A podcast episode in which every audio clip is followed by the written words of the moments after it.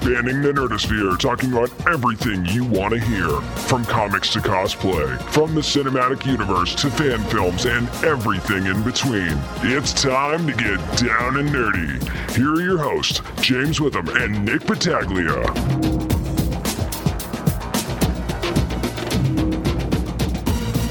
You find yourself at episode 169 of the Down and Nerdy podcast, where Nick, for some reason, I feel really, really old right now. Well, I mean, first of all, you are really, really Well, old. yeah. Second, true. of course, it's because this week was Harry Potter's 20th anniversary. Of course, I was eight years old.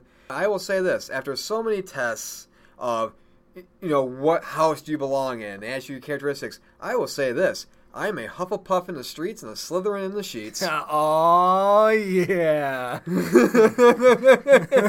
invisible sheets. well played. Thank you. Well played. Thank you very much. I, I enjoy that. 50 orgasms for Gryffindor. Oh, That's something you won't find on the Quidditch pitch either, let me tell you. Oh, wizard wizard sex puns. They never get old. Well, I'm surprised we don't get more of them in the Magicians, actually.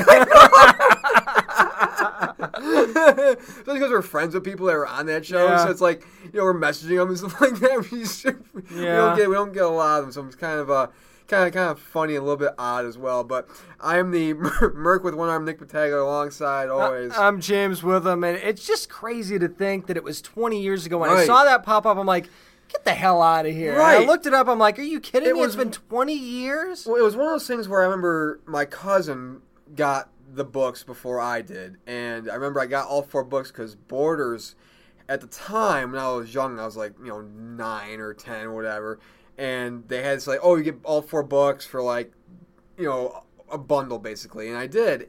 And Harry Potter and Sorcerer's Stone was literally one of the first movies I remember perfectly seeing it as a kid, and and just saying to myself, wait a minute, this isn't in the movie. This was in the book. Like you know, like so. Yeah, I, it's kind of yeah. comparing, contrasting, and, and it was the first, really the first movie where I compared and contrasted the book and the movie in the theater. You're gonna think that this is this is gonna make me even older now. Oh. Uh, the first one I did that with was with Back to the Future. I read the novelization of Back to the Future after I saw the movie, and then I went, "Wait a minute, this wasn't." Did you? Th- th- wait, this is awesome. I'm gonna keep going Did now. you? Yeah, but then it's like then you have books like Jaws, and you see the movie, and you're like, yeah, wow, the book is fucking terrible. Well, then there's that. That's why you stay away from that book. right. but I mean, looking at, at Harry Potter though, and just seeing how far it's come, and, and just all the books, and uh, I got to say, I think my favorite. I'm not sure if you read the books, but my favorite book, I would have to say, is. I mean, the Sorcerer's Stone was great, but I think that really, I think Prisoner of Azkaban was probably my favorite one because of, of Sirius Black and just that whole connection he has with Harry Potter, and and I love the chapter about the firebolt broom and stuff like that. So it's really really cool. I mean, you were talking about the books and the movies, but look how far that this has actually come. All the merchandising, there's Broadway plays now. Yeah. I mean, this is one of the few. This was one of the first books to ever have that really midnight release kind of fever Right, around right. it. So over the course of 20 years, you saw people basically busting down doors of their favorite book- bookstores at midnight. Bookstore employees had to come to work at midnight like they were video game employees. Right. So people that are dressed in cosplay could pick up their favorite Harry Potter book. I mean, it's one of those books. I think this is one of those series where, even when we're older and I have kids of my own, it's like the nine and three quarters platform at the train station is always going to be there. You know, the Wizarding World of Harry Potter will more than likely still be there Yep. because it's so popular because these books are so transcendent and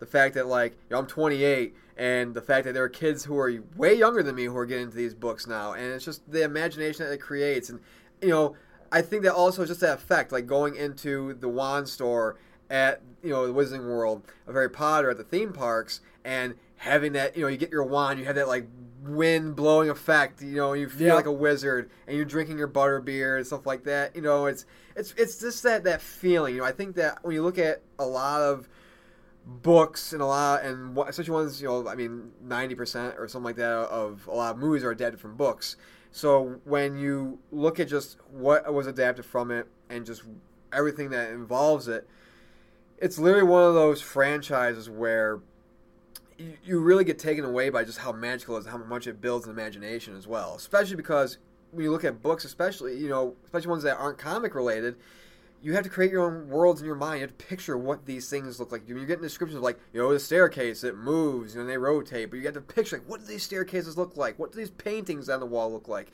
You know, what does a this basilisk thing and Chamber of Secrets look like? So you have to do all these things and create like what these characters look like and even sound like at times as well. And what I love about it too, especially from the kid aspect, and I know I'm sure that my son will end up getting into this at some point when he gets older. He's already picking up sticks and waving them around, so I I, I kind of know that we're we're, Yeah. we're trending in that direction. So, but So- I, I love the fact that this series it makes it so easy to pretend to be your favorite character. Yeah. So easy. You throw on like a like a blanket or something as a robe or a towel, whatever. Right. You grab a stick in the in the backyard and you know you pretend and off you go. It's not you know you don't have to worry about you know getting masks and all this other stuff. No. You can literally be your favorite character in five seconds with stuff that's just laying around your house. And you know, one thing I like as well about this is, again, from a cosplay standpoint, it's really easy because you get the robe and you get like whatever color house you want. So you get Yeah. that color scarf. You can get them on Amazon or you can still find them in stores and stuff like that. And it's it's cool. You can be kind of who you want to be and, and just pretend and, and just immerse yourself in this world. So I and you wanna- can kick it up as much of a notch as you can. yeah, and I you know? want, so I want to put you on the spot. So I know, like, being serious, like, I, knowing me as a person, I'm more of a. I thought I was a Ravenclaw because I, I am I like to consider myself a smart person. But when I look at like I'm compassionate, I'm loyal, I'm looking at all this other stuff. I'm really much more of a Hufflepuff, which at that when you know even to this day still sounds like a name of a home ec class more than a Actually, that sounds like the teacher that taught the home ec class. Right. right. So I want to ask you. I want to have you. I want to dissect the Withams. What are you? You, your wife, and your son. If you had to put yourself in houses, Oh God. Start with you. hard. and then just go down the tree. I, th- I think I've got to be a Ravencroft only because yeah, Ra- it's- Raven, it's- Ravenclaw. Ravenclaw, sorry. It's because of the intellectual thing. Right. Like you said.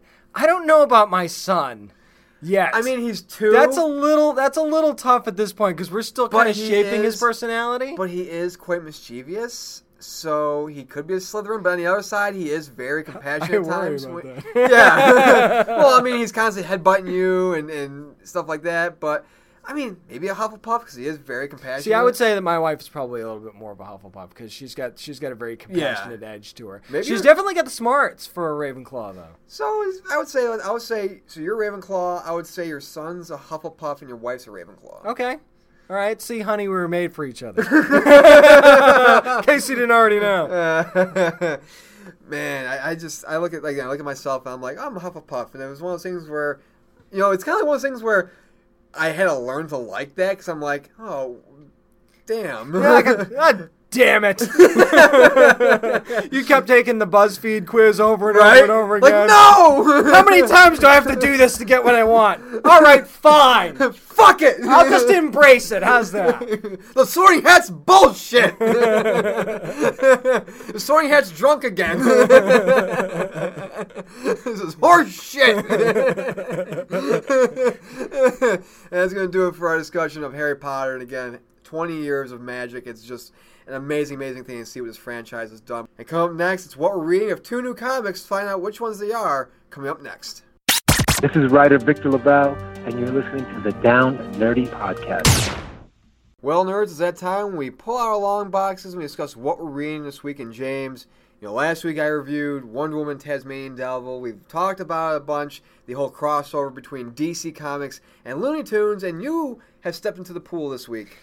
Well, we've talked about this book so much. Oh, it's yes. not like we could just let it go by and not talk about it on the show. So, of course, I reviewed the Batman Elmer Fudd special number one from DC Comics, the big Looney Tunes crossover that I think you and I have been waiting for the most.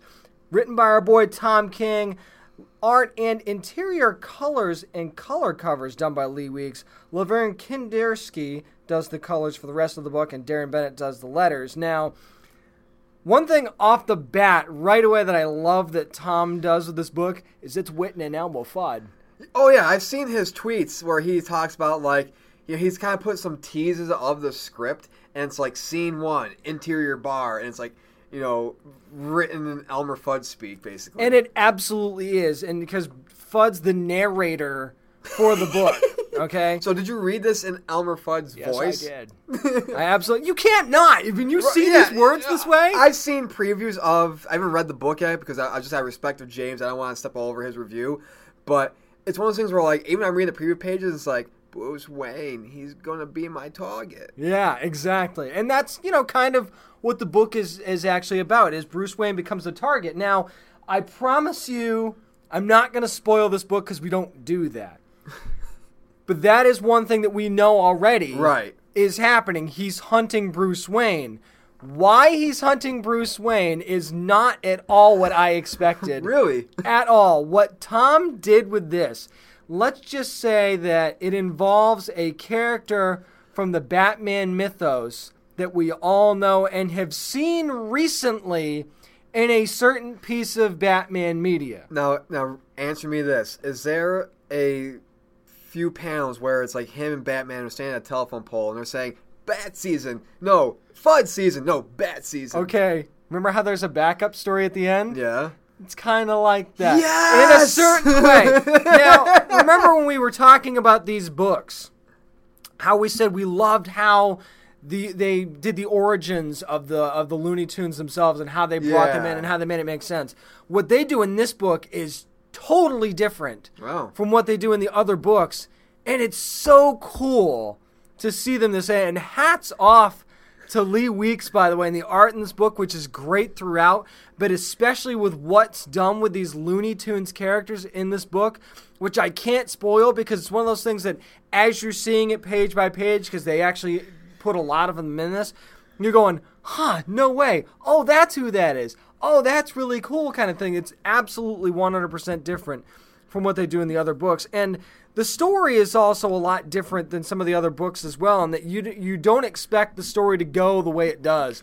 But obviously, since you know he's hunting Bruce Wayne, Right. You know there's a fight scene in this somewhere. And let me just say this: you never knew how badass Elmer Fudd could be until you read this book, and, and it takes a guy like Tom King and again to Lee Weeks to make Elmer Fudd such a badass.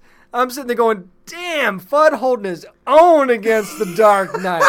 wow. He's doing some like shotgun kata shit.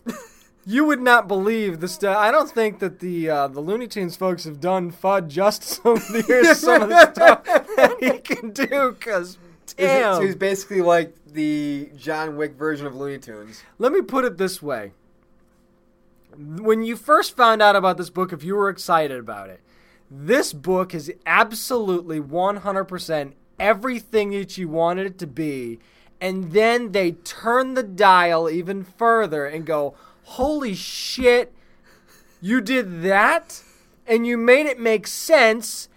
And you tied it all together at the end and gave us an ending that we didn't expect either. So, obviously, the way I'm saying this, it should be fairly obvious that you should run out and trip over other people to go get this book. Try not to injure anybody inside the comic shop, but you need this book in your life because it's almost as close to perfection as you can get for something like this. Hmm. You know, something that's so unique and so different, and obviously something I don't think we ever thought we would see in a million years when these were announced. And this one, while they've all been good, this is the one I'll remember the most. And I, what I think what makes these DC books, all of them, very memorable and very much worth the money is the fact that you know you get a lot of books out there that have an added story at the end. It's sometimes it's connected to the main story, but a lot of times it's just different and it's separated. It's a different you know creative team stuff like that. And a lot of times, me personally, I'm not really into those for whatever reason. Yeah.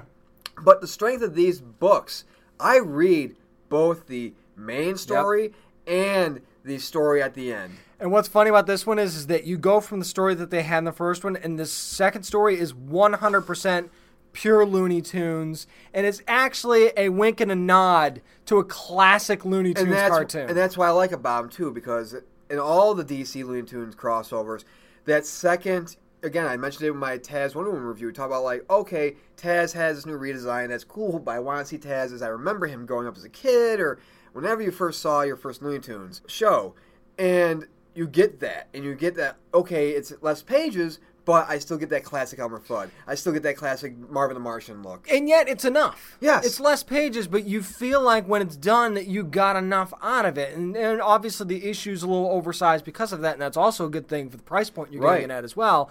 But you don't feel you feel like in those let's say eight pages, I, I don't remember exactly how many it was, but let's say it was eight pages. You feel like in those eight pages, even though you didn't get a full issue, you still got enough. You still felt like the story was completed. So run out, buy this thing, buy uh, the rest of them too, as a matter of fact. But this one, I just was just so phenomenal. Well, James, right now we're going from Gotham City to, let's just say, the world of the Evil Dead and the Army of Darkness, because my book this week is from Dynamite, and it's Ash versus the Army of Darkness. Now, this is written by two guys we met at Tidewater Comic Con last month. Of course, I'm talking about Chris Sims and Chad Bowers. The art's done by Mauro Vargas, and colors are done by Triona Farrell. Letters done by Tom Napolitano. Now, I will say this. First off, right off the bat, the one thing I love about Sims and Bowers' writing is they really they really capture not only Ash and who he is just in his dialogue and just how he carries himself, but the whole Army of Darkness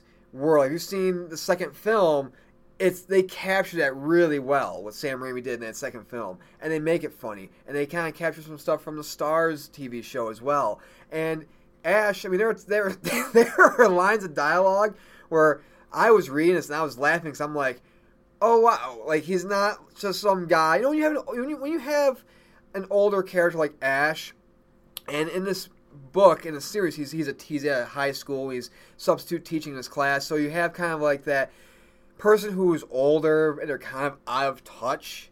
But with him, it's it's funny. He's asking about you know okay, who's been using the Necronomicon? This is why he's here. He's investigating this rise of these you know deadites basically, and and why these things are happening. And so he's like, so he's a- he was asking these students. They're like, oh well, we're uh, you know we've been going to the library a lot. He goes, but you're the popular kids. You don't read. you don't study. You know, so it's really really funny. So from a writing standpoint, Sims and Bowers do an excellent job of grabbing what makes Evil Dead and the whole Army of Darkness thing such a fantastic franchise overall. I'll say that the art is not what I expected, especially again going off of the cover by Tyler Kirkham, which is amazing. Oh, yeah, and it it's just detailed. And it's this is Dynamite's problem is that they had these amazing, amazing covers, and you look at the inside and you're just like, well, this is not anything near what the cover looks like, and it's sad. Now, do I think that the art is terrible? No. It's, there's points where it's good. There was points where it's decent. I'll say, but for me, there, for example, Ash. Of course, he's missing his hand, and this is a pet peeve of mine. Somebody who has one arm. And I want, if you're a writer, if you're an artist, especially, I want you to listen to what I'm about to say because this is important for me. My biggest pet peeve in comics when somebody has one arm is they give them a hand to work with, like a robotic hand or something like that. And to me, it's kind of like, well, wait, if you're just gonna give them a hand, why have them lose their arm in the first place? You know, if you're not giving them an appendage that's different or unique, you know, it's like, then what's the point of that? Yeah, I mean, we know he has like attachments that he uses and stuff like Right. that, like obviously the trademark chainsaw and Right. stuff like that. But uh, but I get what you're saying. It's like okay, so he's got one arm, and you you give him a hand. I mean, you can do plenty with one arm, so obviously he should be able to do that as well. But again, it's one of those things where either way, he still has 10 digits. So it's kind of like he can still do anything, whether he's missing the hand. Yeah, or not. exactly. And the way that the hands are drawn in this book, they're pretty big. I don't know. huge. They're huge. Let's not sugarcoat it. They're pretty yeah. big. And the way that the hands are drawn in this, especially his robotic hand or his prosthesis, I should say, is drawn in this. It looks like a mixture of an Under Armour glove I use I use my war when I played football, and also the UV glove, basically. Well, you know what they say, Nick. Big hands, big panels. Jesus Christ! so let's see. That's that's that's that's more than three sexual jokes in the first twenty minutes of the show. Just saying, the squares have got to be bigger. Just saying. But overall, again, the, the writing by Sims and Bowers is great. Again, it, really does. If you're an Evil Dead fan, if you're a fan of Army of Darkness, this really is something that is up your alley. This is something you sh- that I'm really interested in. Again, from the art, it's not bad, but I think it could be improved in certain areas. Again, the hands should be a little bit smaller. I think. uh, the the details. Like there's times where you get a full shot of Ash, and it's it's looks okay. It looks pretty decent. And then there's other shots of him where you're kind of like, wait, why does he have look like he has eyebrows for eyes, and his hands are you know a little distorted, a little bit, a little weird looking. So for I'm, I'm just gonna say this, man. Yeah, the, is the art great? No, but it's not like you know in most books where it's like, oh, the story's so good, but the art's bad, and I, I don't know if I can go forward with this. The art's decent enough to where I'll continue with the series, especially because you know Chris and Chad do a great job of writing this. So I'm gonna give this, you know, I'm gonna give it a, a pull strictly from a story Wow. standpoint. I'm gonna, give it, Wow. I'm gonna give it a pull strictly from a story standpoint because again, my thing is I would give it a pickup if the story was decent. You know, if it was like some inaccurate, not inaccuracy, but just like you know, oh, it was good here, but it was not the best here, Right. You know, and stuff like that. But it's consistent throughout, and it makes up for the art. Again, the art's not terrible. It's just you see that cover, I see what you're and saying. then you open it up, and you're just like, eh. yeah, I, I totally understand what you're saying. It makes sense to me. you know, it's kind of like like I'm, I'm just gonna say this. It's not like the episode of The Simpsons where Homer's making the outdoor grill pit and he's looking at the box like, oh, all nice and better. Why doesn't mine look like that? And, you know, it's just a giant mess. oh, we've all been there, man. Yeah, so it's not like that. Again, it's the, the art's decent, but overall, this is a pull for me, and that's gonna do it for what we're reading this week. But coming up next, we're gonna dive into the world of Transformers, and let's just say this: the things we do for our listeners. that's coming up next. A review of Transformers: The Last Knight is coming your way. This is John Barber, writer of Optimus Prime, and you're listening to the Down and Nerdy podcast. Well, you knew it was coming. Might as well get it over with. And I say that with all sincerity because it's This Week in Geektainment and our full spoiler filled review of Transformers The Last Straw. I will say that Oh, it's the last knight. I'm sorry. I just got I'm that, sorry. I, I will say this before we dive into the movie itself. I've never been to a movie in my entire life in a theater. Never have I watched a movie. This is even counting the Fantastic Four reboot, where I'm not going to say that this movie made me feel defeated afterwards. that means that this movie has some sort of impact on my life, which it doesn't. But I left the theater going. I could go the rest of my life without anything Transformers. That's sad. I, I That's- mean, I- that's really sad. It's real sad, but I mean, it's at that point where I'm just like, I'm not talking about the comics. I'm talking about more about, of course, the movies. Where I'm like, I don't care about the Bumblebee movie. It was at that point where I mean, I've even had people message me. It's just like. When I talk, when I talk about my social media pages, and people are just like, "Oh, why would you see it? Why would you see it?" I'm like, "Well, it's my job. It's literally Yeah. my job Yeah. to see this movie. It's and it's one of those things where if I if this wasn't my job, I wouldn't have gone to see this. I would have just you know, oh, it's a Transformers movie. I'm not going to see it because they're all terrible. And you know what? This is usually the point in this where we tell you what the plot is and all that stuff. What the fuck is the plot? That's what I was just going to say. There really isn't one. And my other thing would be well, did you see Age of Extinction? Because if you did, pretty close. So Pretty close to the same exact thing. Well, and that's the thing too is that this movie did not know what it wanted to be, and if anything, this movie shows. God damn it! If you're gonna do any other Transformers movie after this, put it on fucking Cybertron. Right, and that's exactly what I was gonna say. So remember we talked about this last year, whenever the hell Age of Extinction blew up the friggin' movie theater. We talked about this where when they were sitting there, when it was Optimus Prime and what was her name, Quintessa or something like that. I could that. give less of a shit. Okay, it started with a Q. Let's just go with that. So when he's talking to her and they're on Cybertron and she's brainwashing him, him, that was the one singular moment in this movie where I was actually paying close attention and going, "Huh, I'm actually having a good time." when I when this movie first opens up, I will say this: the, the medieval scenes, I did like that. At the Oh, beginning. well, I dug that, I yeah. dug that, but But it also had nothing to do with Transformers. right, it had nothing to do with Transformers because next thing you know, you have this King Ghidorah fucking dragon, and then it comes to find out later, oh, this dragon, it's like twelve knight Transformers that come somehow, some fucking how, without explaining it, can merge into a fucking King Ghidorah. And and for the second movie in a row, Optimus Prime in the third act rides in on the most badass transformer in the movie. Why did we have to repeat Not that to mistake? mention, Optimus Prime, I counted like two hours. Two, the movie's two hours thirty minutes. He had not really come into the fold until two hours into the movie. And here's my thing too. So there's no explanation of why why these Transformers are able to merge to this giant dragon or anything like that. And also, I look at this of like this is a movie where, okay, the trailer you see it like okay, there's this young girl, there is this new character. Oh, so they're gonna obviously turn the keys over to her. One And would gonna- think. and they're gonna have you know her name, and of course, her name's Isabella, and she's played by Isabella Moner. And you would think, okay, they're gonna make it about her, and they're gonna try and take turn this thing over. Even in the opening, when you have those kids going to the football stadium, you're like, oh, okay, they're gonna do a little Stand by Me thing, something different. Maybe even a. Goonies esque type Right. of deal, yeah. You're like, okay, I can understand that. That'd be good because it's different. I don't like that it involves humans, uh, you know. But overall, but it's like, okay, you're doing something different at least.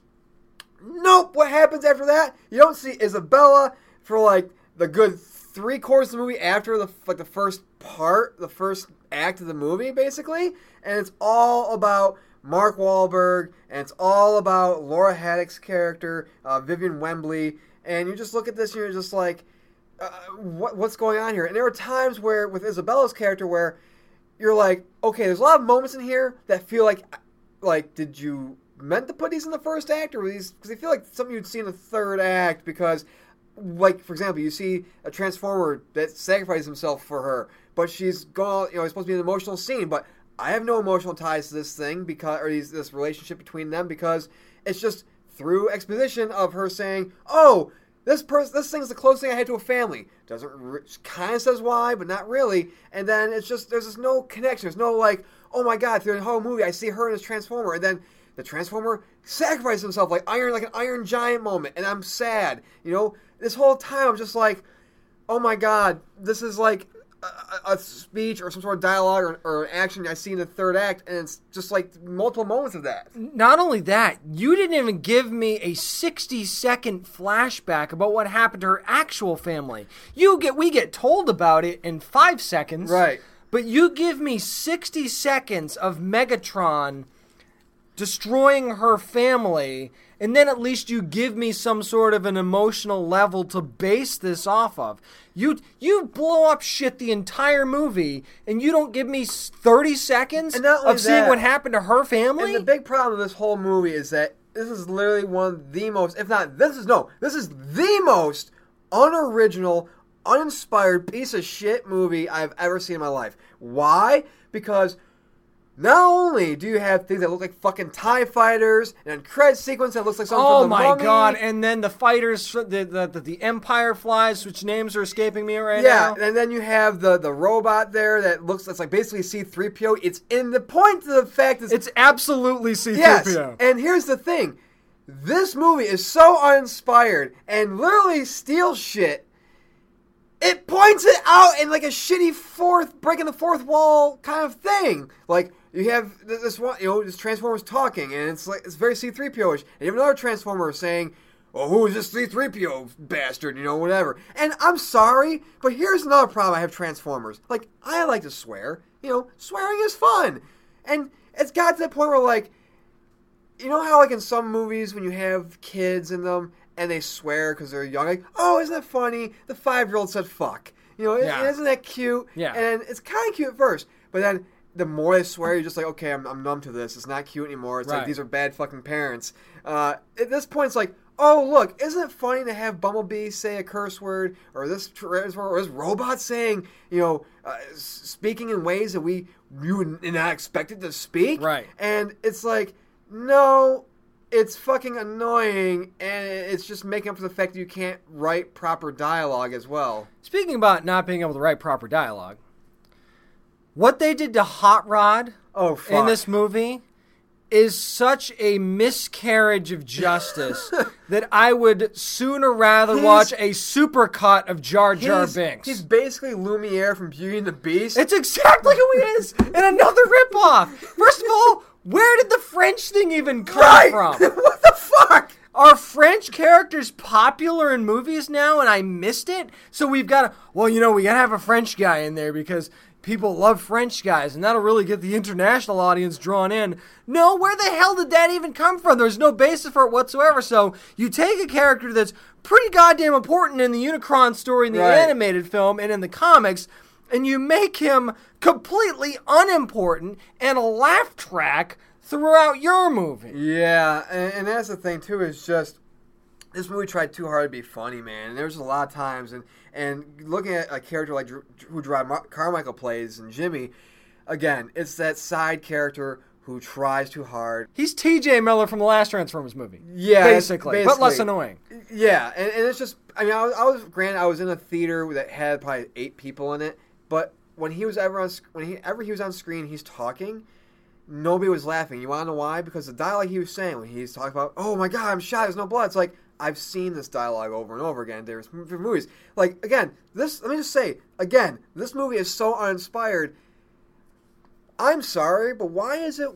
You, you know, whenever you have a movie about some sort of invaders, there's always some nuclear bomb that that is involved. You're right, it. there is always like a bomb. Avengers fucking had a nuke. Uh, Transformers has a fucking nuke. Iron Giant has a nuke involved in it that plays a role.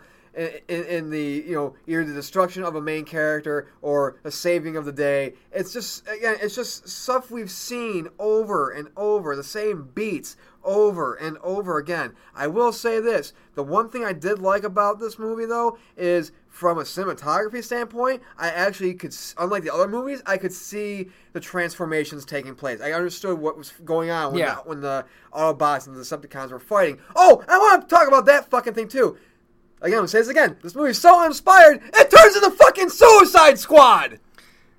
No, it turned into? Batman versus Superman. Because we had a genuine Martha moment in this before movie. We, before that, let me just get my Suicide Squad point. So, what does the U.S. military decide? Hey, we can't defeat this thing by ourselves. Let's get Megatron to help us out. And then, just like in Suicide Squad, when they're going through the files and you have the, you know, the the, the character bios, same fucking thing. Like, I want Mohawk. Yep. And then, what you see? A trans, a Decepticon with a fucking Mohawk. and you even see the words on Yes! the screen just like Suicide Squad. It's, I'm like, holy shit! And it's like, and, and I'm, it's one of those things where it's like, okay, I'm sorry. I don't care what's going to destroy the Earth, whatever you need. Fucking Megatron has been trying to destroy Earth and rule the universe basically for four fucking movies. Yet the U.S. military says, you know what? Let's free him. Let's give him his friends. They'll help us out. What the fuck? and then they don't at all. Yeah. I'm going to get back to Megatron in a second, but I can't let this go. Oh God. So Optimus is under his spell, right? And what breaks him of said spell? Bumblebee's real voice finally, first of all, out of nowhere, by the Yeah. way, because they didn't get the right part to fix it. And not only that, but he rips that part out. We see him ripping Right. out that voice box that he gets. Right. So out of nowhere it happens, and then click, Optimus pops right out of it. Bumblebee. I haven't heard that since the war. I'm all better now. What? What? Right, and it's one of those things where. And did you notice that, like, when Bumblebee speaks again after that, he goes back to his radio voice? Why? And then he has to go back to his normal voice to, like, he dips in and out. It's like, whoa, whoa, whoa. Wait, wait. How can you speak in your actual voice and then go back to your non actual voice and go back to That it? would be like if Kevin Conroy talked like Batman all the time. Right. Because he just couldn't do anything else. like he just decides to stay in character because this is just who I am now. No, when Kevin Conroy leaves the booth, he talks like Kevin Conroy. Right, and it's just one of those things, man. Where this, this movie is just such a mess. And it's two and a half hours long, and I'm sitting there like, And why? exactly. There's no point. And Anthony, one character we didn't get to at all is Anthony Hopkins' character, who you know he's Sir Edmund Burton, and again, his character. The only reason why he's there is to deliver exposition. He's just there to say, back then this happened. Back then this happened. If we don't stop this now, this is going to happen. He's a glorified narrator. Yes. And it's just, and it's just one of those guys where, like, I'm sorry, but the scene where he dies and Megatron shoots him, I'm like, um, let's see, close range, shoots him in the head. But his body's intact. He doesn't get incinerated at all. There should have been no monologue there at all because his face should have been everywhere. He sh- yeah. Here's the that's another thing. I didn't even think about that. So there are scenes in the beginning of this movie Oh, yeah. where you've got this um whoever was hunting the Transformers, TRF I think their name was. Yeah. So they descend upon it was with the kids too. They descend upon where these Transformers are that they're hunting down. You see this Transformer, I think it was Bumblebee. Literally ninja kicking these guys in the Right. face. I'm thinking, if a transformer ninja kicks you in your face, your head should Not be over there. Right, and now yes, and it's, he's doing it to all those soldiers, and he's like kicking them. And that's another thing too. When could Bumblebee like take apart his body and somehow morph it back together Yeah, when did like that Majin happen? Buu? And and when when he kicks the guy in the face and he gets back up, Up!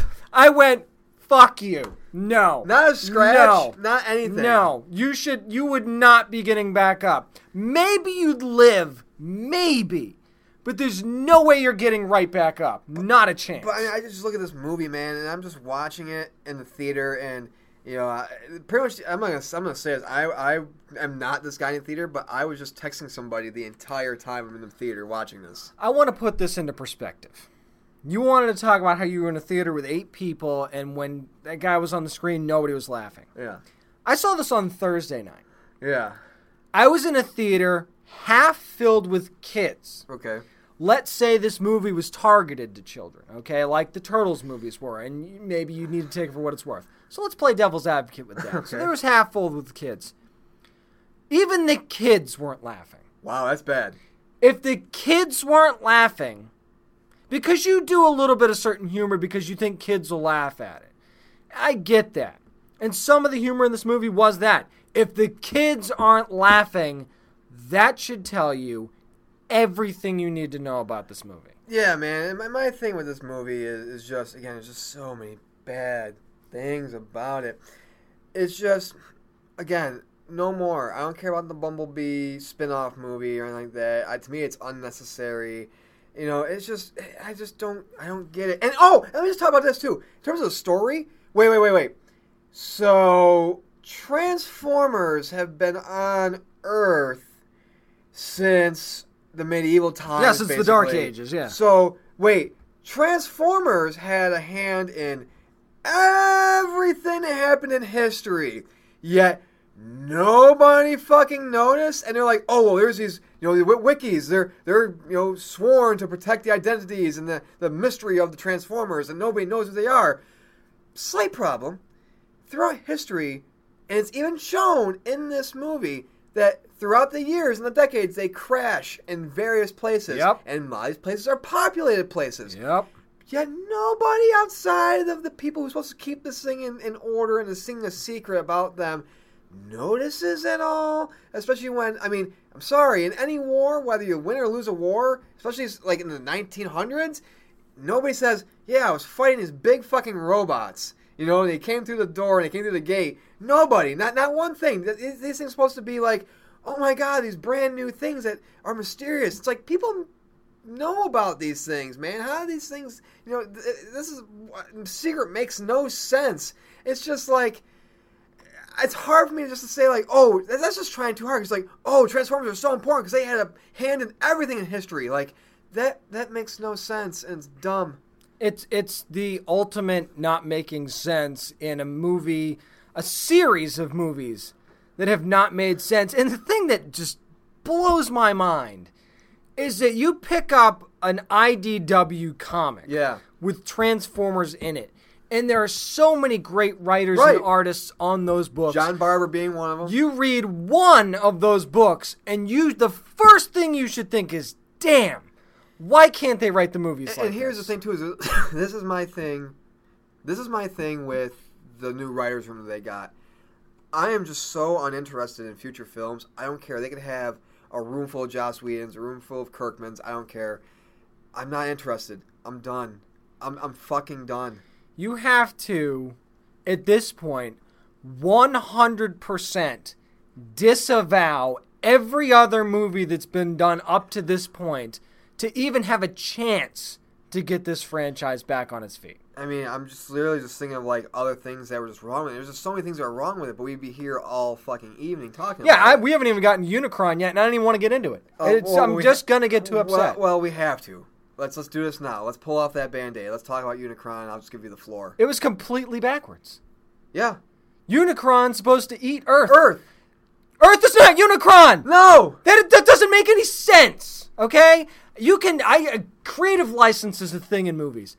I totally understand that. Shredder wasn't sixty feet tall either, but yet that ended up being fine in the Turtles movie. But this is a complete 180 degree turn to any possible source material Right. that you find on, uh, outside of maybe a, a weird what if scenario that was in a comic randomly that I didn't read. And, and and here's my thing too is Cybertron. This is they, they, they, throughout the trailer, like, oh, that thing that's coming towards Earth, that, that's Unicron. It's got to be Unicron. Yes. And you find it's Cybertron, but you're like, wait a minute, Cybertron's been destroyed, yet it somehow can still pull itself.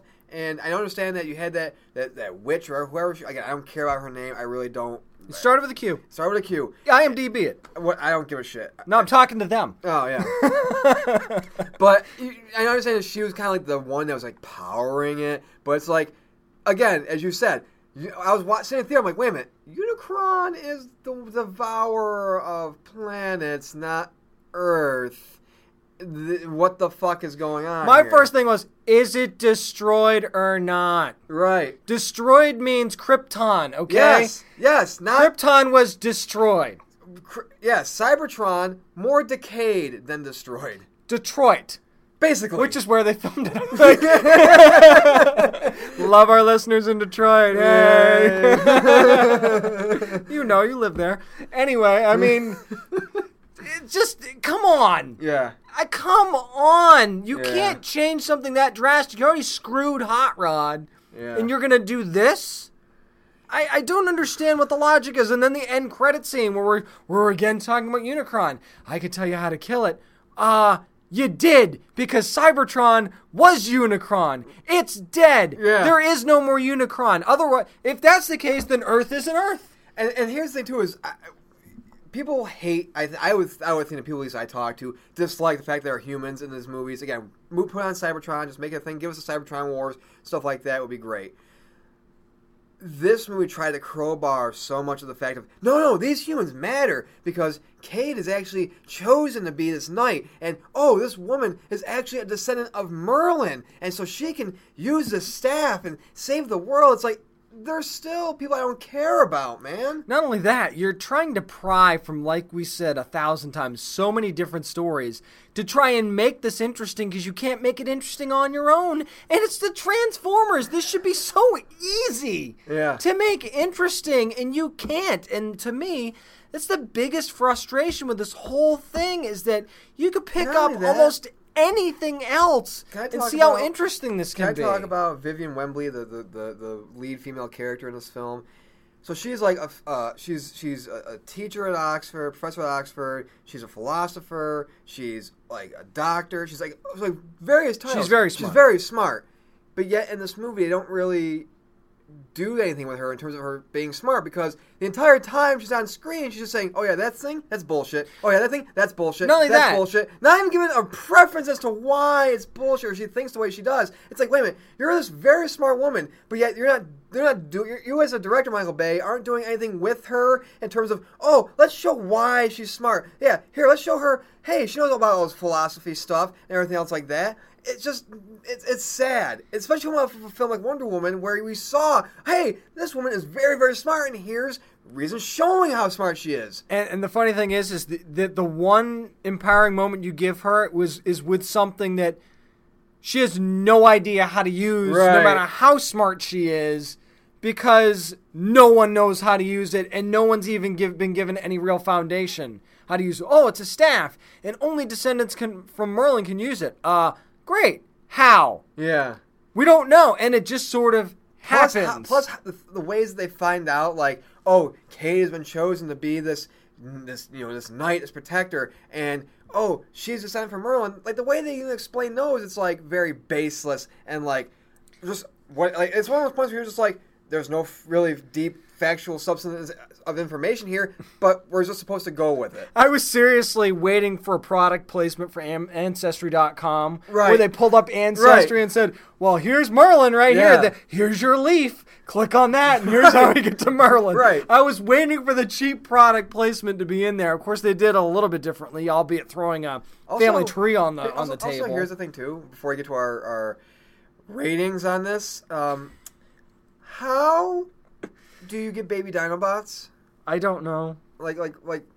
There's no, you know. I don't know. th- I mean, there is Grimlock and there's another Triceratops dinosaur, but I, I don't think they can mate. I don't think so either. How does this happen? I don't. I, I have no idea. Especially when you need an offspark, an allspark to, to give them life, I which don't- I don't I think don't are know. like an abundance. I don't think they are either. Um, I, I just. What's your rating? I'm not even sure we need to do what we normally do, where we, you know, give a quick couple of minutes about why we liked or didn't like this movie. I think that 24 minutes is long enough. So my rating is, you know, that junkyard that Cade had that he was hiding out in in this movie. Yeah. That that's my rating. That junkyard is basically my That's rating. it. That's exactly what my rating looks like. If you want to envision what my rating is for this movie, it's that but on fire. So Detroit. Detroit. So meanwhile, our listeners right away, fuck you. We've no, lost a lot no, of I- listeners you know what, But the thing is, I think that li- our listeners in Detroit are, are like, oh fuck you. Like, no, they're right. and I'm not saying all of Detroit, parts of Detroit. right. there are some lovely parts of Detroit, just not all of it. Auburn Hills, and like that's it. That is actually really nice. I've been to Auburn Hills, so I, I can attest to that. That is very nice. Uh, my rating for this is, and I'm gonna do what we normally do. Which I'm just gonna reiterate what I did like about it is, again, the only thing, good thing I take away from this is the cinematography. You can see the transformations, you can see them taking place, you see the moving parts, you understand what's happening. The fight scenes are cleaner. You can see the, th- the punches being thrown and stuff like that. But I'm not gonna reiterate all the bad stuff because again, we'd be here for two hours. Uh, it's not a good movie at all. Again, this is a movie that really just I- again, I can't really give like a two out of whatever or a three out of whatever. I'm gonna just follow suit what you did. This isn't a, this isn't a junkyard for me. This is just this is just one of those things where I think actually the empty silence kind of speaks for itself. I mean, I'm I'm literally at a loss for words here because I'm trying to think of like, well, what could I use as a metaphor, as a visual? well, aid? as You Phil know, Collins said, there's just an empty I- space. I- can I just okay? This you know I you know I, I would give this. I would give this franchise as a whole in its future just a giant rubber stamp of uh, uh, uh, of canceled. I would- I would just do it. I would I would do it. I would stop the series, wait five years or ten, however long, and then just reboot it and make it all about Cybertron. Make it space related. Don't give us humans. Don't give us anything like that. So for me, again, I can't be like, oh, I'm gonna give this two out of ten. Uh, you, you know, to- Anthony Hopkins badly running down a hallway, you know, or something like that. This is just me. It's, a, it's just a rubber stamp of this thing has gone on far long enough, and this is Michael Bay's last Transformers film. This whole series should just be canceled and stopped. One more ended. quick thing. We stopped Turtles after two movies, and this franchise got five. No, no, no, no. We are looking at Power Rangers stopping at one and not getting a I mean, second. let's. I mean, you we could go on with that forever and ever too, but that that just puts it into perspective for me. Yeah, uh, it, it's enough. It, it- it's enough. I understand that these things make two hundred million dollars overseas, but I think now you look at it where this film, I believe, had the lowest premiere It did. For, of any of the Transformers films. I, I'm gonna kind of just quickly compare this to a, to a video game franchise, Assassin's Creed. People are burned out. They, they're like, okay, these games are the same. They're terrible. They're not good as you get you know in, more deeper and deeper and deeper into them. You know, the same with, with these movies. It, it's just it, stop. Just just stop the madness. Difference is they're learning. Yeah, We'll see if We'll the, see. we'll see if they learn. we'll see with their eight hundred dollar fucking pack for Assassin's Creed Origins, but that's another story. Uh, but that's gonna do it for our spoiler filled review of Transformers, which I don't even think we can call it a review. I think it was just more of just uh, an old school beatdown. I think. It was like Festivus, basically. We aired Oh, some yeah. serious grievances. Festivus in July, people. Here we go. Coming up next, we're just gonna dive into some nerd news and talk about some happy things, some good things. Please do. Like, let's just say, for every Michael Bay, there's a Nintendo. This is comic book editor and co-writer Dara Savage, and you're listening to the Down and Nerdy podcast. Well, nerds, it's time to pick up those SNES controllers because it's time for what?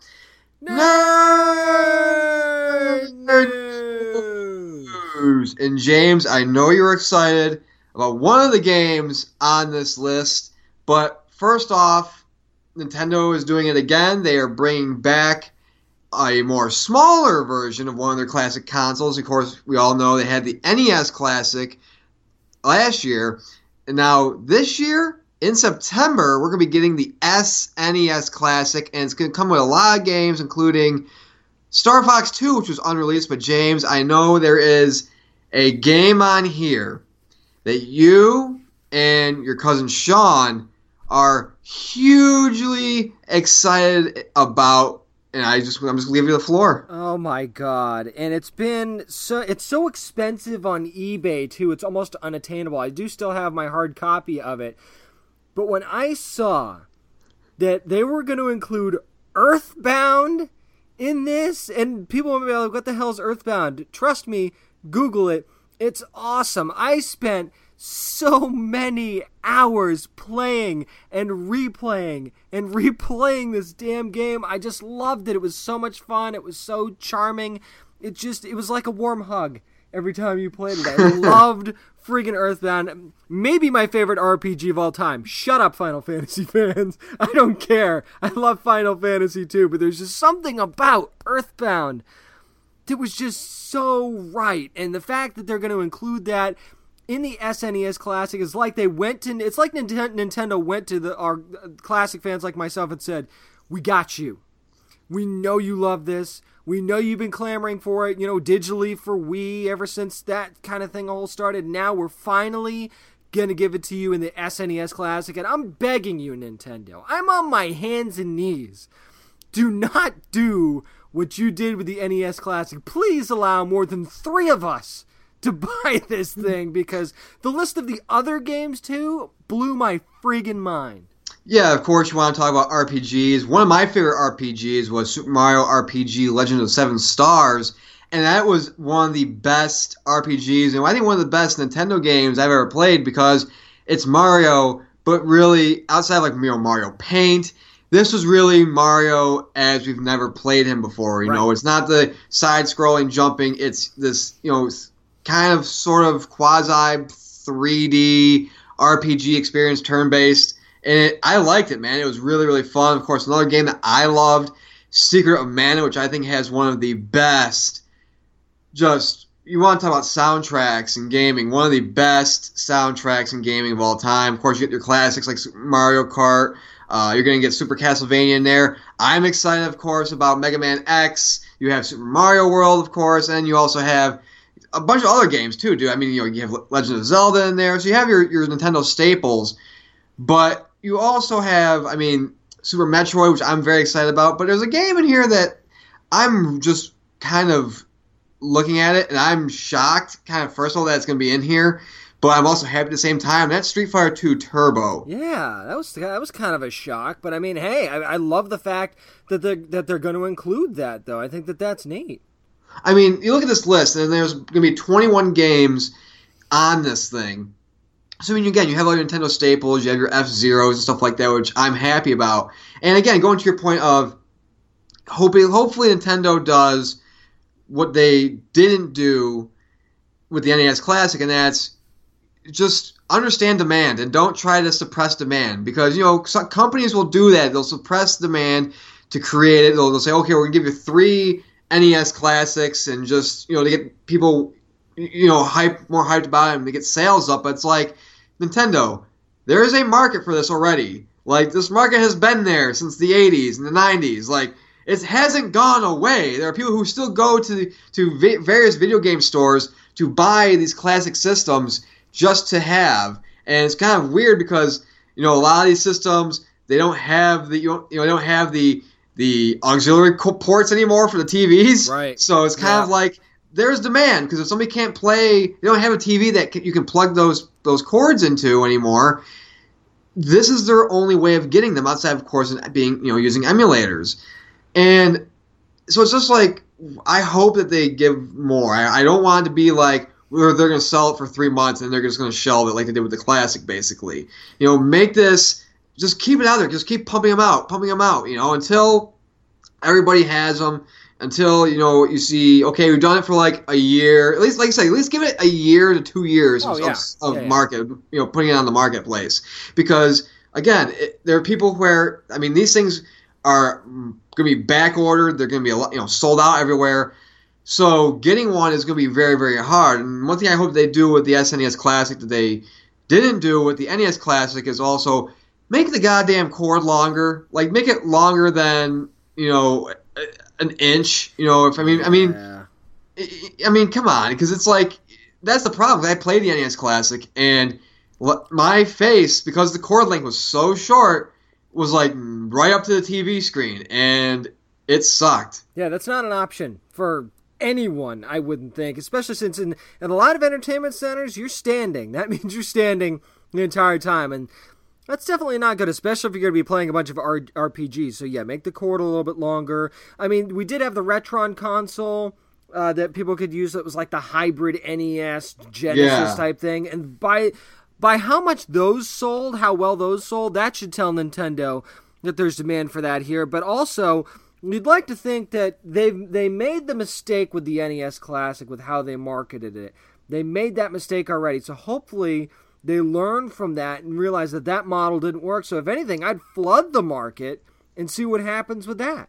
Now, here's the thing: something we didn't talk about yet is the price point for this. This is going to be eighty dollars. Nintendo Classic, the NES Classic, I should say, was sixty dollars. So, are you okay with a twenty dollar increase at eighty dollars, or are you kind of wishing that they stayed at sixty? I mean, it's a little high, sure, but I mean, you consider what you're getting. Some of these games are upwards of $50, $60 anyway. Now, I know oh, I can just download an emulator and get them for free. Okay, do that. But this gives you the console option. You get the actual SNES controller that you can use for this, and it's small, it's portable. I mean, especially for somebody like you who doesn't like clutter, it's nice and small and portable. Probably something you could tuck away when you're not using it, kind of thing. And the fact that you're getting 21 games, I think is pretty good. And if they somehow announce some sort of expandability for it down the line, especially if sales are good, then that makes it even more of a bargain.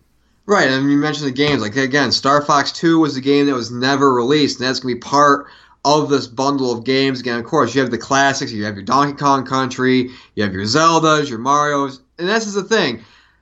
I love the NES. I had the NES. I did not have an SNES growing up. I had a Sega, but my again, it was one of those things where like if I didn't have a system, my cousin had it, so I would just go over his house and play it. There you go. So that's how I got my SNES fix in. And I'm not gonna lie, like I'm kind of shocked by the somewhat lack of third party games, but I understand. Like I understand you can't that the rights to the Aladdin S you know Super Nintendo game are probably pretty expensive. You know, so it's all understanding how rights work. So it's kind of like I wish there were more third party games. I kind of hope that like maybe they'll release some sort of an expansion later on for third party stuff. But overall, it's eighty bucks. I'm fine with what I get with this, and it's my birthday month in September, so I know what I'm getting. And did you? And I, now, now here's the thing too. If you realize this, going back to our E3 discussion, we talked about how we're now we're both of us going to be buying the Switch, and now we're going to be buying the SNES Classic. So we're basically buying two Nintendo consoles in one year. Smart. Yeah. Pretty darn smart, especially if you want to put your stamp on the market again and show that you're back. If anybody owns retro gaming, it's Nintendo, okay? So this is a good way to show that you're back. You dropped all this stuff, and you talked about how innovative Super Mario RPG was, and you're absolutely right. And then you couple that with the upcoming release of Super Mario Odyssey for the Switch, which looks like a totally different Mario game again. That's a good way to bookend yourself there and show that you're serious about getting back in the market. And of course, you also have Atari getting back into the mix too. They're going to come out with their own version, which I know you're you're very excited about. Me again, I love Atari, but I didn't grow up in the Atari generation, so it's kind of like I got my SNES Classic. I'm good. Yeah. So I mean, are, would, are you going to go out and get, the, get the Atari version as well, or are you just going to go with the SNES? I mean, price point's going to be a big deal, and games. I mean, and Atari's in a unique position here because we're talking about a very, very scaled down type of game here. We're even, I mean, not by, not even by NES standards. I mean, these Yeah. are as pixelated as you get in a lot of cases. So to me, I feel like Atari, if they do it right, could fit a lot of games on theirs, and that could be the key is having a lot of games. Price point, I don't think you can go over fifty bucks. Uh, depending on what you have, I mean, if you put the whole friggin' library on there, then then maybe we could talk. But uh, I think that I mean they've already got an app that you can use, but it's a it's kind of a shaky emulator. And I mean, you tell me where you can find a good Atari emulator. Either they really all suck. So I think that Atari, if they really want to, can do this. But I was in Walmart the other day, and they have these almost uh, mini arcade looking consoles that you can buy that has like Centipede or Dig Oh, yeah. Dug and stuff like that. So I mean, you've got to be a step above something like that that I can get for 10 15 dollars if I like a couple of games. But if you can give me, you know, Galaga, Dig Dug, Pole Position, Pac Man, I mean, if you can give me heavy hitters and give me a lot of them, then I am in for this because, like you said, I did grow up in that generation. So this is something that I would be clamoring for. And I mean, look at what Atari's doing. They're getting back. They're getting into comics now, doing like heavy, deep comic stories for Dynamite. Now they're talking about they're back in the hardware game. So maybe Atari's saying, "Hey, yeah, we know Nintendo's back, but don't forget about us. We're over here doing stuff too." So I like the fact that you know retro's been in for a while now. Why not try and do this now while you could take advantage of it? Exactly. I think with the price point for Atari, I would go less than 50. I go probably 30, 40. And you mentioned the games you can get for like 15, 20 bucks. And what they are, for people who don't know what they are, is it's basically like sometimes it's like a two in one, sometimes it's more than that. But it's basically like a little joystick, basically, and it'll have like Pac Man, it'll have Galaga on there. It'll have like a certain mixture of games, but they're games, again, they're not like knockoff games. They're real games. They're like in the arcades back in the 90s and the 80s. So you can get that for like 15, 20. So yeah, Atari has to kind of make it not affordable in a sense, but just like understand, okay, these are the games you're getting. We understand the, the graphical parts of this. Right. Might not be as good or aren't as good as some of these are. Because again, you get my cousin has the Pac-Man version of those like $15, $20 gaming things, and it's like I'm playing the cabinet version basically. Whereas on the Atari version, I've seen Pac-Man on Atari, Yep. and it's pretty bad. Yep. So I mean, it, it's just Well- one of those things where we'll have to see what happens. 2600 was bad when the when the 7800 version came out that it was it was pretty good and you know it was, it was almost like you, when you upgraded from Nintendo to Super Nintendo it was a little bit more of an upgrade but I, I totally get what you're saying the other thing before we move on that I want to be careful about with this is Atari be careful how you construct the controller for this because we know what the classic controllers used to look like. Durability wasn't always the best on some of those controllers and they were quite large too so just be careful. I know you're going full nostalgia here but be very very careful about what you give us for a controller on something. And, you know, James, while we're on the topic of video games, a movie that takes place basically within a video game is Jumanji 2, and we got the trailer for that as well this week. Yes, we did. And as a matter of fact, you know, this is the one that stars The Rock and Kevin Hart. And if you looked at the trailer, they did a little bit differently. Of course, you know, the classic version was with a board game. Well, they decided to kind of change it a little bit, make it a little bit more modern, to make it a video game instead of a board game where you've got the four younger kids that are kind of sentenced to detention and they got to clean out the basement. They find this video game and they get sucked in. And once they do, they become the versions of the characters that they are in the game. So, what did you think about that when you first saw that little bit of a change? Well, as someone who is a big fan of the original Jumanji movie, I am actually happy that they did change it up from the board game. And again, because my thing is, is not only is this a sequel, but it's a sequel that comes so many years after the original. So I think making it a board game still, you have to think of just again, the, the, just a time frame. I know video games were a thing when the first one came out, but just looking at it now of like, you know, you're cleaning out a basement and you find a video game, and I think it's more. Uh, I think because we're in such a tech culture now, I think it's more believable in the sense. I know I'm using that for a game where kids get sucked into a video game and stuff Right. like that. Right. But I think that just from you know kids nowadays, it's like you, they see a board game, they don't want to play it, It- but they see bright lights and a video game and they're going to play it. So in a sense it makes it more believable in a sense. And again, I know I'm talking about the type of movie we're talking about, but I, I like that change. I think it was very important and I think it's going to help the movie out. I like that you know they have these avatars so it's not like these kids are sucked into it themselves. Right, There's- right. So it's like that change.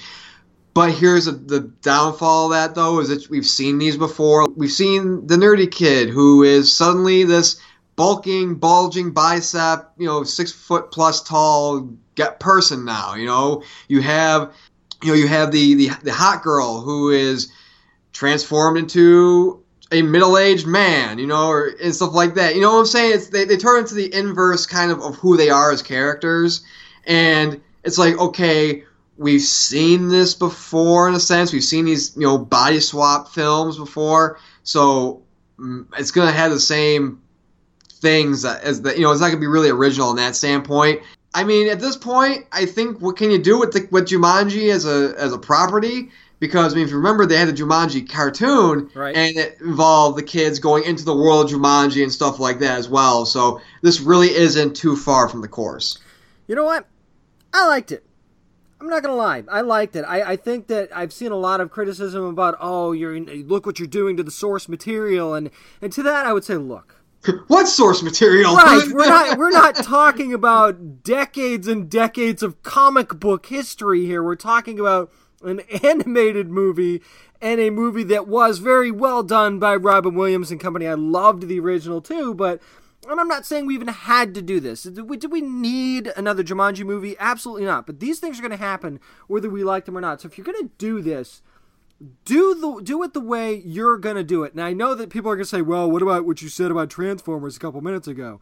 Guess what? Source material and lots of it when it comes to Transformers, whether it be comics or those animations, completely different than saying, "You know what? Let's do a Jumanji movie, but let- let's do something a little bit different. Let's modernize it a little bit and do it this way." And I agree with you that we've seen the whole body swap thing before, but I mean, I legit laughed out loud a couple of times Oh, I did too. in this trailer. So I think if you're going to do this, you're going to do it with somebody like Dwayne Johnson, like Kevin Hart, like Jack Black and Karen Gillan. This is what you're supposed to do. You get the right people to do this sort of thing, and it can really work. Can I tell you something though? Like, even though this trailer did make me laugh at a couple of spots, like it's called Jumanji: Welcome to the Jungle. Do you have to play Guns N' Roses? Like, we Apparently get it's it. required. Like, we get it. we fucking get it. But no, I, I think that you know what? Is this movie gonna be great? I'm not gonna say it's gonna be a blockbuster by any means necessary, but could it be like a movie where you're sitting home on a Saturday night, you just want to play it on Netflix and stuff like that? I think that's what it could be. Right. You know, I'm not saying this is gonna be like amazing, but it's I think it'd be watchable by some sort of sense, you know. And so again, there were parts of it where I did laugh. I'm looking forward to this, just you know, because it's different and it's an adventure film, you know. So it's Right. really unique to see what they do with this. Again, there are things in there that we have seen before in previous movies, and and but here's the thing. And again, I hate this phrase with fiery passion Oh, here we go. the, the people who say you ruined my childhood hey guess what you can go on netflix now or you can go on amazon get jumanji from 1995 get it on dvd there you go your childhood is not ruined yeah, you know you, it, you can it- still ugh. watch the original Right, version. that's the thing, and that's what that's what pisses me off the most. Is That people, whenever somebody says anything, whether it's a comic, whether it's a movie or TV show, they always say, "Oh, they ruined my childhood." Like you can't fucking go back and watch the stuff that you love. There's no rule that says once a new reboot of something or whatever comes out, you can't watch the old ones anymore.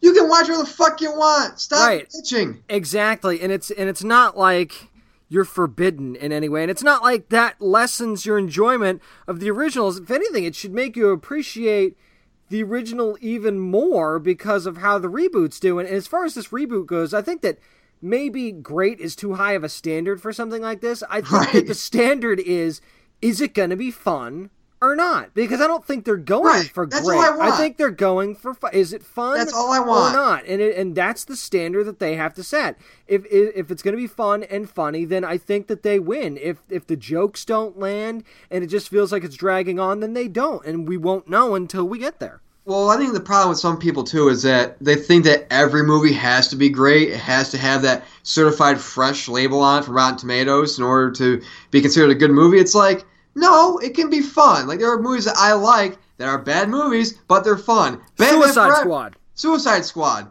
Bad movie, but it's fun and I loved it. So, you know, Batman Forever. Bad movie, but it was fun and we loved it. you know, right. like that's the thing. It- it's just it's just one of those things, man, where it looks like a fun movie. Am I going to see this in theaters? Probably not. I'm probably going to wait for it to hit Netflix or HBO or something. But overall, it's fun. It's different. Why not? You know? Well, you say why not? And I think that uh, we're going to transition into something that we're that is a complete Ugh. 180 from what we were just talking about, and super serious. And that is the Inhumans trailer that just dropped. Which, by the way, in case you didn't know, it was shot in IMAX. Presented at IMAX, you experience it in IMAX. We're all Can- in the IMAX world now. Can I just can I just fucking say this? Movie studios, TV studios, stop making it as if IMAX is this brand new fucking thing. IMAX has been around since the 90s because when I was a kid growing up in Syracuse, New York, we have the Museum of Science and Technology, also known as the MOST. They had this new IMAX technology and they showed movies with it.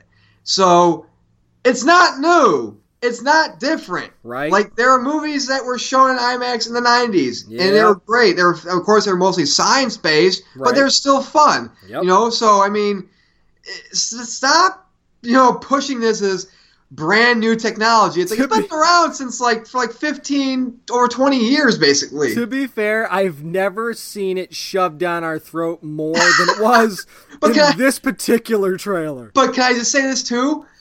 When your biggest thing in the trailer is this is shot in IMAX, how much in trouble is this property? Is this project? You know because that's sad? pretty bad. That's pretty sad. Like when remember when Walking Dead did one of their premieres in theaters or something like that. I can't remember if Game of Thrones did it or not, but you didn't see a peep about any of that because you know what Walking Dead and Game of Thrones knew, bitch, you're gonna go and see this because Right. it's it's Game of Thrones Well- and it's Walking Dead. This this should be we're Marvel. You're gonna go whether this is an IMAX or not.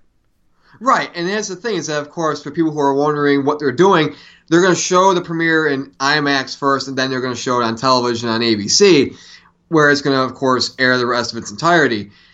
But here's the thing: is you look at just this whole IMAX thing. You mentioned shows that go to theaters. Doctor Who is another show that has a Yeah, lot of its go. big episodes, a lot of its premieres, stuff like that, is part of you know this whole theater movement. And so again, you don't see like shot in IMAX and everything like that. It's like, no, hey, Doctor Who's coming to theaters on this day. Get your tickets now. That's pretty much it. And so in this case, it's like I look at this and I mean, I look at the comment section too, just everything as well, and people are just like, "What the fuck is this?" Because my first interaction with this whole thing was, first of all, the person who's showrunning this is the same person behind Iron Fist, so that's strike one of me not really being interested in this thing. And two, it shows because the bad writing's in this. Now I understand it's two minutes, but for the trailer, it doesn't take that long to see overacting, to see bad dialogue being spoken. And it doesn't take long to understand and see wait a minute, why does this look like something Syfy would have shown on their television network like five to seven years ago? And I'm, I mean, just the way that they portrayed Maximus and Black Bolt, you know, going back and forth. It just there was no tension there for me. I again, like you said, I know it's two minutes.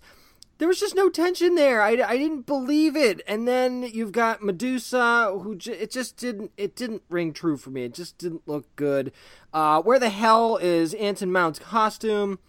The, the the classic Black Bolt costume? Do we like we were talking about this off the air? Does everybody have to have this? Oh, I need to be outside of the costume so people will recognize me. Um, no, you don't, because it's not like Anson Mount. And, and with all due respect to him, it's not his fault. But it's not like Anson Mount has this gigantic body of work. I mean, yeah, was he fantastic in Hell on Wheels? Absolutely, he's done a lot of other good stuff too. But not everybody's going to go, oh my god, that's Anson Mount. I know who that is. Put him in the damn costume. Yeah, that's another problem I have with a lot of just superhero movies in general. And we see a lot with the Marvel stuff. I understand you want to put a face to these characters, and of course, you know, you're hoping these things turn into some sort of a franchise. But stop. Like, we want to see the full costume. Like, we want to see Black Bolt's mask. We want to see his suit and everything like that. You know, his full suit. And and that's the thing too is I'm looking at this and like, okay, they're showing Medusa, but they don't show nothing with her hair. They don't do anything with like with that, and it's just bland. Like it comes off as bland. It was bland. science fiction. It was very bland. I, I don't understand what I saw. And that's not because I'm not educated on source material. It's because I legit don't know what I just saw. I have no idea what they're trying to do other than, hey, Maximus doesn't seem to be getting along with his brother. I wonder where that's going to go. And then he ends up on Earth because that's where Maximus wants to go in the first place. And of course, you know, they don't take too kindly to his kind down there. So, you know, the cops get involved and all that stuff. So, I mean, you look at this and I'm like, well, what the hell is? Where are you going to go with this now? And, and, by Maximus, do you mean Loki Light? Oh yeah, I uh, we didn't even talked about that yet. I'll let you take that. Same Loki, zero the calories. I mean, come on, like like was he great as Ramsay? Of course, was Ramsay yes. Bolton was one of the best things about Game of Thrones. As hateable as he was, oh my god. But on this, it's like, dude, you're overacting. And I know it's not him. That's the thing. He's a good actor. It's the fucking script he's given It's shit that's causing him to have to kind of punch up a little bit this dialogue he's been, you know, told to say. And it's just, I, it just befuddles me just how Marvel can't just see the backlash that Iron Fist got for its bad writing, for its bad fight choreography, which from what we've seen it looks the same shittiness as Iron Fist in terms of fight choreography, and it, they just don't learn. Like, it's just like, hey, you know what? We're this guy, hey, the Iron Fist wasn't the best. Let's let's get a different showrunner in here. Yeah, and I mean, I guess maybe it was too late. I don't know, uh, but. It, I, that just seemed like a big gamble to me. I mean, maybe they really, really thought they had something with Iron Fist, and they did not at all. So, I, I don't know, man. I mean, it's hard to be excited about this. I wasn't really that jazzed about it to begin with, if I'm being honest, because I just think there's only so much you could do with Inhumans. I know there's a lot of Marvel fans that love it, and but I thought what they were doing with it on Agents of Shield was working, and then they kind of yanked the rug out from under that. So is there, is there though? Are there really Marvel fans like a lot of Inhumans fans out there? Like really?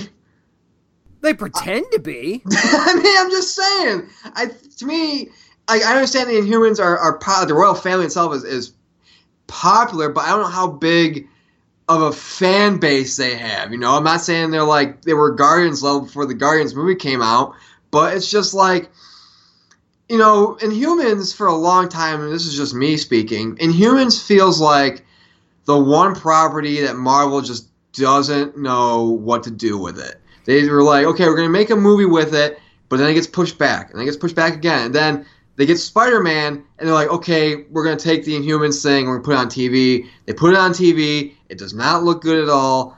And it's just, again, it's just one of those kind of properties where I think Marvel's just like, people have been, we, we, it's one of those things where it's kind of like, you've teased it, so you, the cat's already out of the bag, you can't put the toothpaste back in the tube. So it's like, well, fuck, we got to do it. Like we have, we have to do. it. We have no choice. And, and, because of this, we couldn't get a third season of Agent Carter, which apparently would have been awesome. So uh, let's. That's. I've still got a fly in my ointment about that one.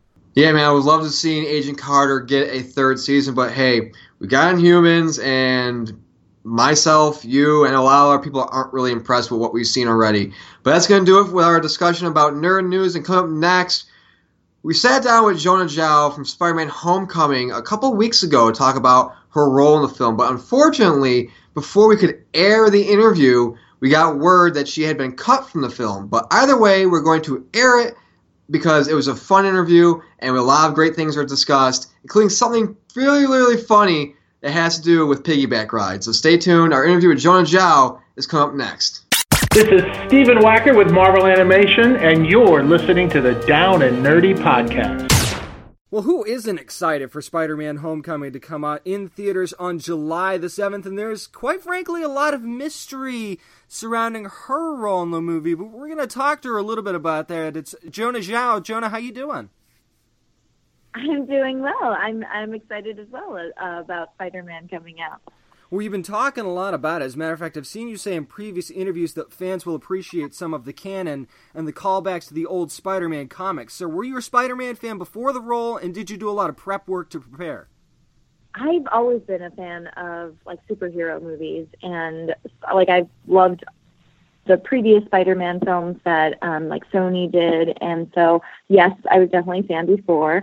Um, I don't think I, I didn't know some of the nuances in terms of like the canon and the comic books, and so that was something that was that was cool to be part of. And in terms of preparation, I don't I wouldn't say it was more than some other projects that I've done, and um, I was really lucky. Like one of the people I got to work with was Marisa Tomei, um, and I like couldn't have had a better experience. Um, and she's been someone who I've looked up to and respected ever since like seeing like my cousin Vinny when I was younger. And uh, she actually, I think, helped cast me in my role, which was pretty cool. Um, a fun fact. Uh, so yeah, it was just um, working on Spider-Man was just a great experience um, from beginning to end. She was pretty badass in that court scene, my cousin Vinny, wasn't she? yes, yes. Um, and she's yeah, she's someone who is just so sweet and encouraging and like sometimes people say, Hey, uh, it can be disappointing to meet your heroes or meet people you respect, but I have been very fortunate in my career not to really experience that. I've always been pleasantly surprised by how some of the most successful people that I've respected for so long, um, like I see why they've been as successful and awesome as they as they are. exactly. Oh, and speaking of that success, the Marvel Cinematic Universe has been around for almost 10 years. So, what's something you feel your character in Spider Man Homecoming brings to a universe like the MCU? I can't really reveal too much about like my character name or the background behind my character, but what I can say is I um, my character, one of the actors my character interacts with is Marisa Tomei, so I am allowed to say that I believe, but unfortunately I can't I can't say anything beyond that in terms of my character. Ah, the plot thickens. but it's I mean it's going to be like an amazing film, and um, you know fans are going to get to see the Spider-Man that they fell in love with during Captain America: Civil War. Um, so it's it'll be a very epic movie, and I, I know um, I'm I'm very confident it'll be the best Spider-Man movie to date. wow, that's big praise, big praise. But you know, you've actually you said you, yes. were, a fan of, you said you were a fan of superhero movies. You've actually been around a lot of superheroes lately. I mean, you were in Gifted with Chris Evans, also Keeping Up with the Joneses with Gal Gadot, and now Spider-Man: Homecoming. So, yeah. have they given you any advice, or have you learned anything from them about jumping into this comic book world? Not specifically about the comic book world. I would say just in the way they would they carry them uh, themselves on set and just how they they were such great collaborators. Like for instance, Gal, like um, I remember when I was shooting Keeping Up with the Joneses, I was in the green green room and it was raining outside, so we were all in there like eating snacks and everything. And I look up and there's, you know, I'm like in the green room with Jon Hamm and Zach Galifianakis, Gal Gadot, um, Isla Fisher, Maribeth Monroe, and just all these amazing actors. And you know, I had this like, like at first I was like, oh, oh wow, like, man, like this is an amazing room to be in. Like, do I like, should I even be here? And then my second thought is like, what I would tell someone else, like an up and coming actor, would be, you know what, like you were cast in this, they wanted you here, and you belong here. Yep. And I think for them, I always felt like they own the space that they were in and the like for instance gal she just she owns it and she she knows she deserves to be there. She knows how hard she's worked and i think that was a good reminder for myself to really appreciate the journey and to be like yeah like I fucking deserve to be here, just like everyone yeah, there Yeah. oh man, but you know, of course, in Spider-Man: Homecoming, Peter is being mentored by Tony Stark. We see in the trailers. So, Jonah, if you yourself could be mentored by an Avenger outside of Spider-Man and Iron Man, Oh, who would you choose and why? Ooh, that's a great question. Um, I'm. I mean, I might have to say Wonder Woman. I'm. I'm a little biased though because uh, I I've already gotten to work with Gal and I have like I love Gal. So I would probably say Wonder Woman just because um, she just she believes in something and she she knows what she wants. She believes in something and she just goes for it. You know, she doesn't second guess herself. Um, she trusts herself and her instincts, and she commits hundred percent. Um, and I think sometimes I, I as Jonah, have a tendency to kind of overthink things. Um, so I would say just how um, she's so laser focused like that, and because she's a badass fighter. and I grew up doing like some martial arts and different types of martial arts, and um, so fighting has always been something that's been like fun for me.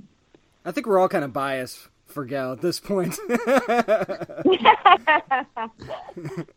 yes, absolutely. We're talking to Jona Xiao, of course, from Spider-Man: Homecoming, which will be hitting theaters on July the seventh. Now, Jonah, I was reading on your IMDb that you can piggyback anyone up to three hundred pounds. Is that true? And did that happen on set at any point? Um, I it's happened on some sets before, yes. Uh, and actually, it's 330 pounds. But oh, Oh! moving up in the world. yeah, I um I've done it for like for instance when I was on Hallmark's Home and Family Show, I carried one of um like an ex football player, but he was like I think he was only like two sixty or so. Um, but I got to three thirty because a while back I carried two guys. I could piggyback two guys, and their combined weight was Wow. 330. So it was an ex-boyfriend of mine and his friend. And so um, that's something that I've used to actually uh, raise money for different organizations and charities, actually. Where um, a long time ago, I remember uh, I was on a lacrosse team and we were fundraising for um, the club lacrosse team. And so we were on Santa, like we were on Third Street Promenade in Santa Monica, and we were trying to find different ways to get donations. And I was like, hey, I would walk up to a group of people and I was like, hey, if I can give anyone in your group a piggyback ride, will you donate ten dollars towards this organization? And I got a lot of people that I think whether they just thought it was entertaining or just didn't believe me and wanted to like basically I would bet them and I never lost. so um, that was fun. So I, I got to give piggyback rides for um, various causes and organizations. I think we have to get Jonah a shirt that just says, "Do you piggyback, bro?" Wow. Yeah, um, I've been described as a as an ant because I'm I'm on the smaller side and kind of short, but I'm fairly strong, I guess. well, now we need to get you an Ant Man next, so we'll, we'll, we'll throw that idea. out right? There. that and would be fun. and Jonah, James mentioned some of your other work before, but you also did some Vine videos too. So even though Vine is now Oh gone God. away, you did a great job with your research. I yes, we like to, we like to do some deep diving here. Uh, what's an idea that you didn't get to record on Vine? You maybe hope to record in some sort of fashion later on. I I wanted to. I was thinking about doing like a segment on like uh giving piggyback rides to different like celebrities and Yes. well known yes. um, people were just the short clips of like just different types of piggyback rides. Um, and I don't think that a lot of people have experienced a solid piggyback ride, and that I can deliver. Okay, okay. So here's a question. Here's a, here's a, here's a follow up. Outside of Gal Gadot, what's your dream piggyback ride? Uh, like like giving someone. Yes. Um, maybe I would say the Hulk in in his like Hulk form. Just because I want a challenge. I want a challenge. I think Gal is pretty light. I don't think she would be as much of a challenge. Just Hulk like need ride to Avengers. Tower. Yes, or maybe, or maybe a couple people, like maybe, like maybe Superman and Supergirl at the same time. Nice, nice, making it a family affair. Very nice. Lesson, Right? Exactly. Exactly. the lesson of today, kids, never skip leg day. That's right. Yeah, that's actually that's funny that you said that. That's actually how I discovered that I kind of had like slightly freakishly strong legs was in gym class in middle school. Like there was the the leg press machine. You guys know what I'm talking about? Yeah, yeah. Oh yeah. It was like yeah, where you kind of push your legs out. And I think the machine maxed out at it was like three or five hundred pounds. But I could do like Wow. fifteen or twenty reps, the highest weight. And like I thought that other people could do that, but no, I don't think other people in my class could do it. And um, yeah, I, I found out that that was unique because I didn't I didn't know that that That's- was uh, like a special talent before. That's insane. That's borderline insane. That's so awesome. Now, we we we, we know that Marvel's very secretive when it comes to their surprises and their upcoming MCU reveals. So, without spoiling anything, how are you hoping that fans react when they finally see your secret on the screen? I guess what I can say is I hope they're moved. Um, it's uh, one of the um, scenes I get to be in uh, is, is is on the emotional side, and so I think you know I think a lot of people go into a, watching a superhero movie not expecting to like feel as deeply or be as vulnerable. Um, but as we've seen in a lot of really great superhero films that come out, like um, I recently saw Guardians of the Galaxy 2, right? That was the, the most recent one, right? Mm-hmm. Film. Yeah, and I mean, I when watching that film, like I was excited, I was scared, I like got teary eyed multiple times, and I think what I hope um, fans get to enjoy through Spider Man is like the whole like gauntlet of emotions. So it's not just like oh exciting and action, but um, that they really think and feel in a really deep way and are really moved by the film, so that um, it's an experience that will last them for a long time to come. And you know, when you're on set, there's a lot of lessons that can be learned on set. And so, when you're on the set of Homecoming, what's something that you took away from your time on set that you're going to be carrying forward into your future projects? So something, another thing I really respected about Marisa was she, um, almost every project she's on, she um, has her acting coach, her on-set acting coach with her. And you would think after, you know, for a lot of people, I think they would be surprised that she still has a coach on set, uh, despite winning, you know, winning an off, like winning so many awards and just having such a prolific career. And I think what that taught me was how important it is to be a lifelong learner. That no matter how good you get at anything, that you can always improve. That you're never finished in terms of whatever endeavor you're pursuing, whether it's acting or engineering or being a lawyer. That you should always, instead of being a know-it-all, being a learn learn it all. And I think for me, I pride myself on being someone who's always willing to learn and um, to not be stubborn and thinking I know everything. And I think that was something that was really eye opening for me. And I really respected that about Marisa. Well, since that was some really good advice, let's give you another good piece of advice. Make sure you get your tickets for Spider Man Homecoming, which is going to be in theaters on July the 7th. And hey, piggyback a friend along with you, why don't you? It's Johnny Yes, Xiao. Thank you so much for joining us this week. Thank you guys so much. Thanks, James and Nick. And James, that interview was so fun to do a couple weeks ago. And I got to tell you, I've never talked so much about piggyback rides in my entire life. I got to tell you, I never really thought that we would get that much piggyback ride knowledge in one show or ever. But I mean, I got to tell you, pretty funny, and it's almost something that I, I kind of have to see it now, and I have to see it done because it's not that I don't believe that she could do it. I just think that that would make for like one of the best videos ever. I just want to see a version of Cash Cab called Cashback, where she's basically has people on her back. She's giving piggyback Yes. rides. She's asking and she's asking them questions. That'd Yes. be hilarious. I like that.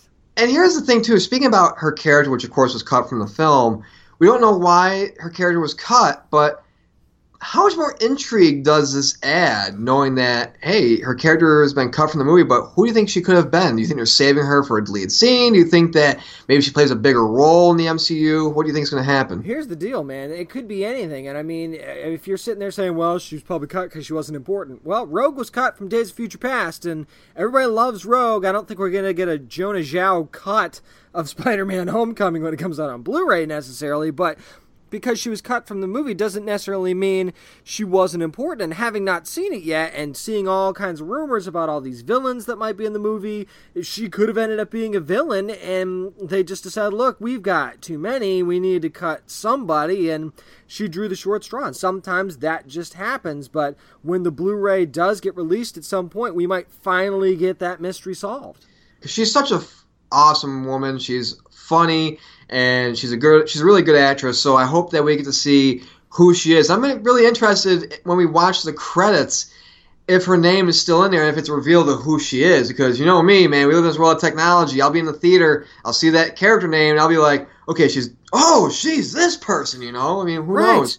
Remember how long we waited to find out who Jena Malone was supposed to play in Batman vs Superman? We had right. to wait all the way until the Blu-ray release, and then we found out that okay, yeah, it wasn't Barbara Gordon after all. Even though she'd make a hell of a Barbara Gordon, but that's another discussion for another day.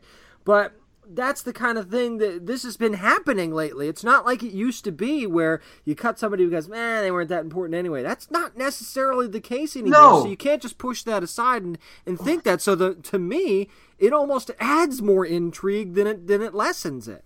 And it does, and especially because you know it's kind of something it's kind of really negative that some studios do sometimes is they'll cut a scene just for the DVD. They're like, oh, we're gonna cut this because it's an extra thing we can sell for the DVD because of deleted scenes and stuff like that, special features.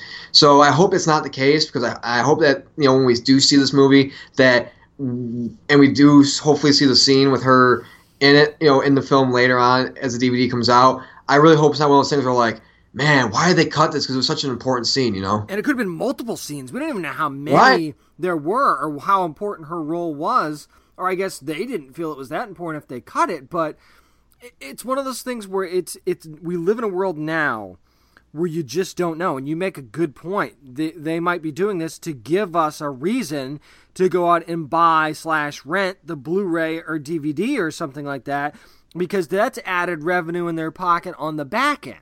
Yeah, man, so we'll have to see what happens with her character going forward. But hey, guess what? That's going to do it for this week's edition of the Down Nerdy Podcast. Again, thanks for Jona Xiao just for taking time out of her schedule to talk about Spider Man Homecoming with us a couple weeks ago. And hey, if you want more of us during the week, if you want more news during the week, be sure to hit up Facebook, facebook.com slash down and nerdy. We're also on Twitter at down nerdy757. You can find me on Twitter, Twitch, and Instagram at Merc with one arm. I'm at James Ace Witham on Twitter. That's W I T H A M. All this information can be found on our website as well, down at nerdypodcast.com. I mean, you can buy some cool items from our Amazon store up there. You can find out even more about us, even more about the show. Tons of ways to listen as well and download the show as well. If you want to download the show and take it with you on your mobile device, you can do that a lot of different ways at downandnerdypodcast.com. And as always, practice safe comic book reading. Always bag and board your comics.